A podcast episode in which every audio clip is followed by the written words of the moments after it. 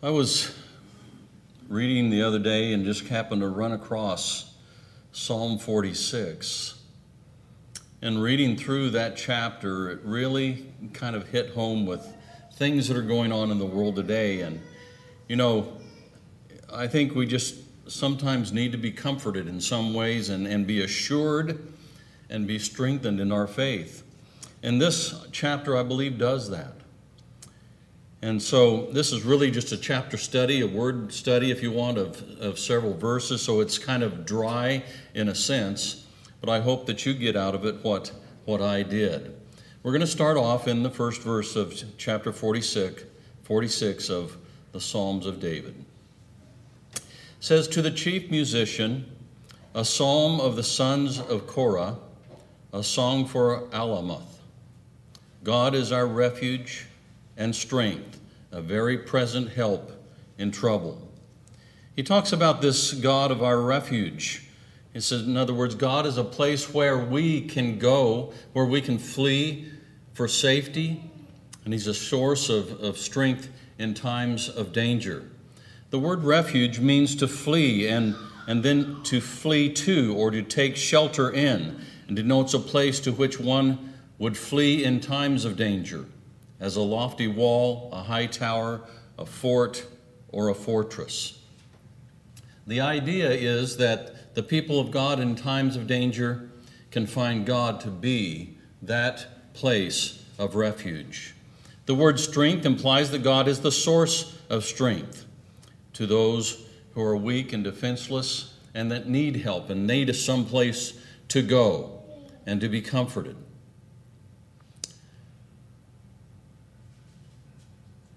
Uh, he talks about a very present help in trouble. And the word trouble would uh, help here means, excuse me, to, to give aid, to give assistance to. And the word trouble would cover all those, all that can come upon us, which would give us anxiety and sorrow. The word present means basically near to us, close to us. So we look at such, such things that are going on in the world and, and all the distress and trouble and things that are going on around us.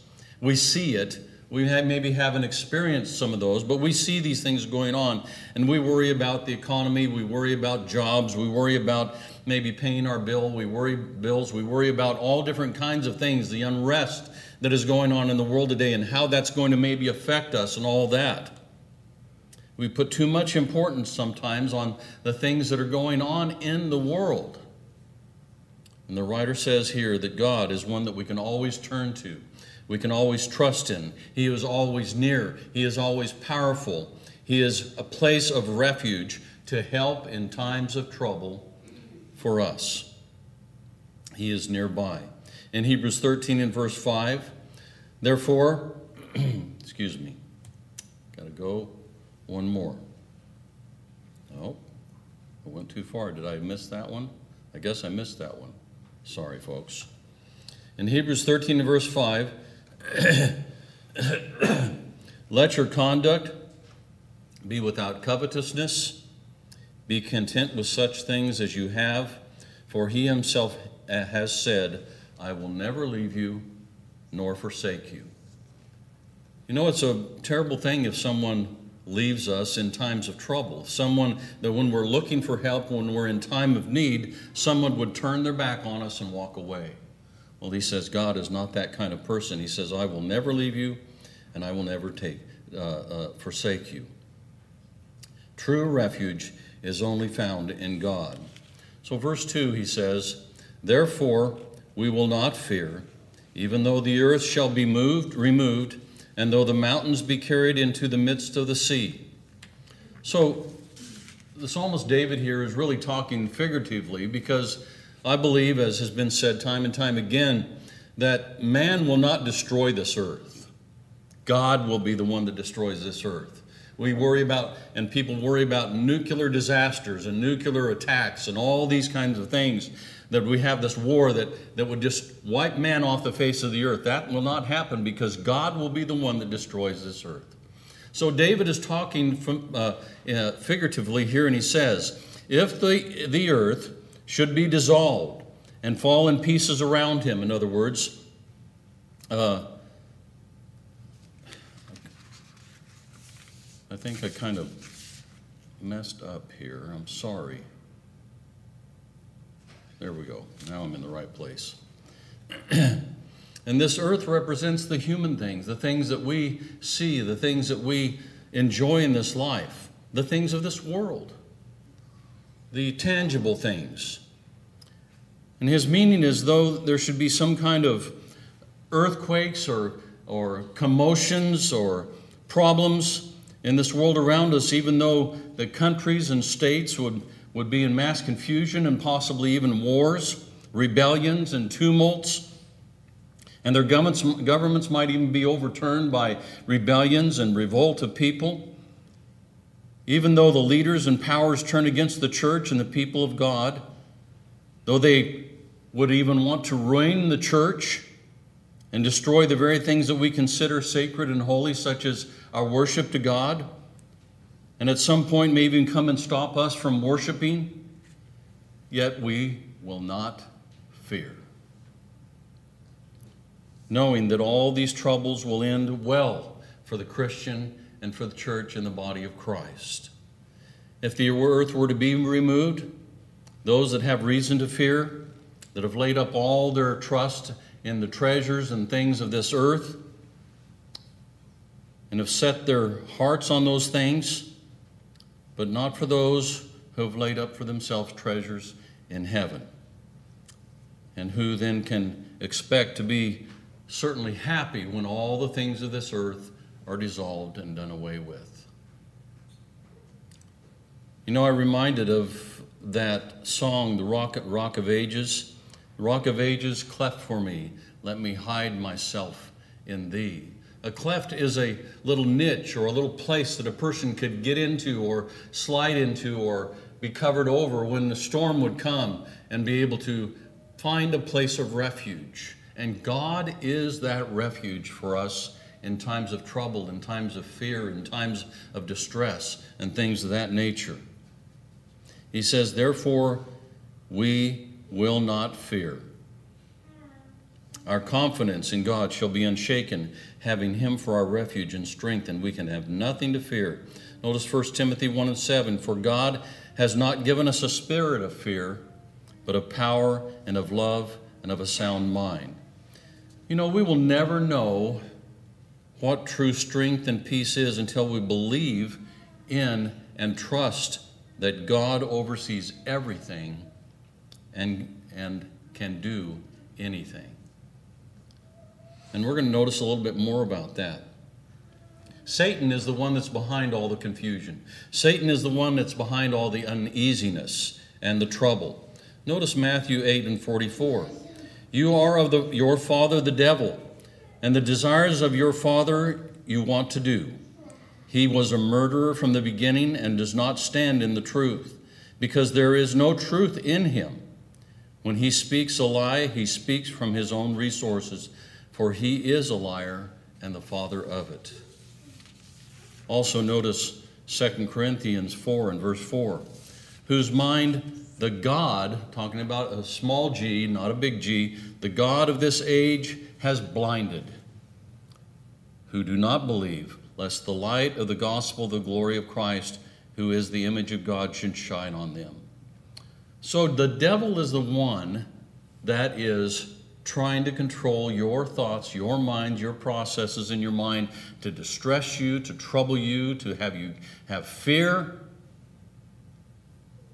He is the one that is the, the author of confusion and, and, and the one that causes the troubles. God is our refuge from that. God is the place that we can go to for comfort. Certainly, God is the one that is in control. So it's a waste of time. And it's really unreasonable for the child of God to fear the things that are happening around us. It's a waste of energy, it's a waste of resources, it's a waste of our time. Notice Philippians 4 and verses 6 through 7. Be anxious for nothing, but in everything be by prayer and supplication with thanksgiving let your requests be made known to God And the peace of God, which surpasses all understanding, will guard your hearts and minds through Jesus Christ, through Christ Jesus. God is the author of comfort. God is the author of hope. God is the author of things that would calm us and settle us down. Notice now, as we continue on in our, cha- in our study here, I'm just going to read through these verses. He says, though, though its waters roar and be troubled, we know how a stormy uh, sea is, how, how thing, it can cause destruction and tear ships apart and things of that nature. Says, though its waters roar and be troubled, though the mountains shake with its swelling, Selah. There is a river whose streams shall make glad the city of God, the holy place of the tabernacle of the Most High. God is in the midst of her, she shall not be moved. God shall help her, just as the break of dawn. The nations rage, the kingdoms were moved. He uttered his voice, and the earth melted. The Lord of hosts is with us, the God of Jacob is our refuge, Selah. Excuse me, forgot to do that. Come, behold the works of the Lord, who has made desolations in the earth. He makes wars cease to the end of the earth. He breaks the bow and cuts the spear in two. He burns the chariots in fire. So all this calamity, all these things that go on, all this, God is still the one that's in control. We think things are getting out of control. We just have to remember that the things that are going on, God is controlling. It's God's will, or He wouldn't allow it to happen. We think, wonder, what is the wor- world coming to? How much longer is God going to put up with this earth and the things that are going on? And there's a, I don't know, but God is the one that's controlling it. Man is not in control. God is hopefully maybe trying to get our attention with the things that are going on in the world and help us to realize and look to Him. So he says in verse 10 Be still and know that I am God. I will be exalted among the nations, I will be exalted in the earth. Be still, he talks about. The word used here means properly to cast down, to let fall, to let hang down, then. Then to be relaxed, slackened, especially the hands. It is also employed in the sense of not making an effort, not putting forth exer- exertion, and then would express the idea of, of leaving matters with God or of being without anxiety about the issue. You ever got into a situation before where you weren't really worried, even though there was some just turmoil going on? You weren't worried because you knew what the outcome was going to be? In other words, you just kind of stood back and let things happen. You knew what was going to happen. That's what he's saying here. Be still and know that I am God. In this place, the word seems to be used as a meaning that there was to be no anxiety, that there was to be calm, trust in God, and let Him show His divine power. The mind was to be calm in view of the fact that God had shown that He was able to defend His people when surrounded by dangers. You've seen a little mother uh, keeping her little a mother bear keeping her cubs close by. You, you don't mess with you don't mess with the cubs when mother bear is close by. She's the one that's going to be in control, and that's kind of the way that he's saying here about God. God is protecting the church. God is protecting the body of Christ. God is protecting those things that are holy. And He will protect those things. It may not be what we think it ought to be or what we've been used to, what we've been accustomed to. But God is the one that is in control of all that, and He will protect His church. He will protect the body of Christ. Most of us, at one point or another, have had our children come and sit on our laps, maybe in the doctor's office or at a concert or in someone's office, a meeting or in church. You know, and some of the children just come up and sit and they just want to sit and talk. And they want to carry on a conversation, or they've got this to do or that to do, and they're making noise and they want to ask questions and they're, uh, uh, they're just always kind of in a turmoil. And then you have that one child just comes up and sits in your lap and just sits there and they're still. It's not much better than that. For a child just to sit in your lap and be still. They, basically, they're kind of saying that I love you, I trust you, I feel safe with you. There's nothing that compares to that feeling. Just for them to sit there and be still. I think that's the point that the psalmist David here is saying. He's stop and think about God and recognize His power and His ability. Stop and think about it. Psalm 143 and verse 5 I remember the days of old, I meditate on all your works, I muse on the work of your hands. Psalm 145 and 5 I will meditate on the glorious splendor of your majesty and on your works and on your wondrous works. Psalm 119 and verse 27. Make me understand the way of your precepts, so shall I meditate on your wonderful works. He says, Stop and think about God. How powerful He is, how loving He is, how he has things in control. And he says, and know that I am God.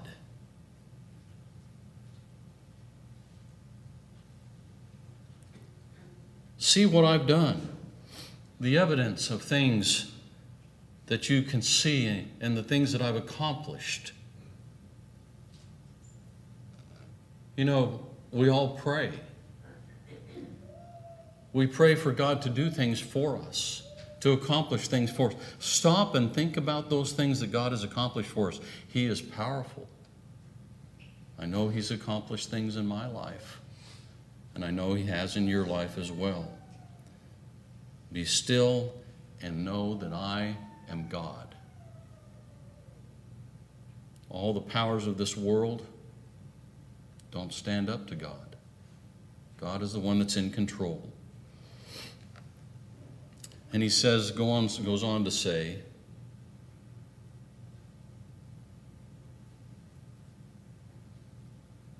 I will be exalted among the heathen, that is, among the nations, among all that are troubled and in despair, those that don't worship me, the ones that worship idols.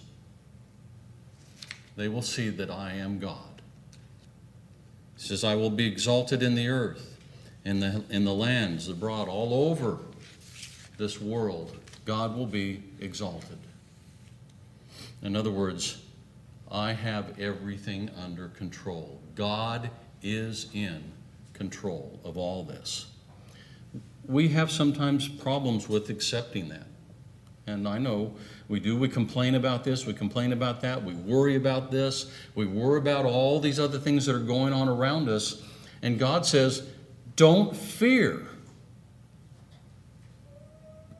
Be still and know that I am God. In verse, four, verse 11, the Lord of hosts is with us, the God of Jacob is our refuge. So let's find refuge in God in times of trouble. Let's not just be in turmoil. Let's not be worrying about all the things that are going on around us. God has it in control. There's nothing we can do to change it. It's His will. Let's just go on. Be still and look at God and what He does for us, what He has done for us, what He can do, that He is in control, that we are not. And let's just go on with life and accept and worship Him and adore Him, bless Him, and praise Him for what He is, that He is our God. and don't worry about it. Let's just go on with life because we're not going to change things that are going on. Let's pray to God for, for things that, that are happening in the world. Pray to Him for those things that let Him let Him deal with it and not us. We thank you for listening to our podcast put on by the Church of Christ at 2215 Planz Road in Bakersfield. If you would like any additional information or you would like to receive a free Bible correspondence course by mail, please email us at info at churchofchristbakersfield.com.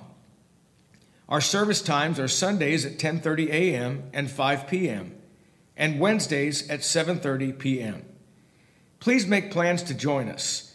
We would love for you to be our honored guest.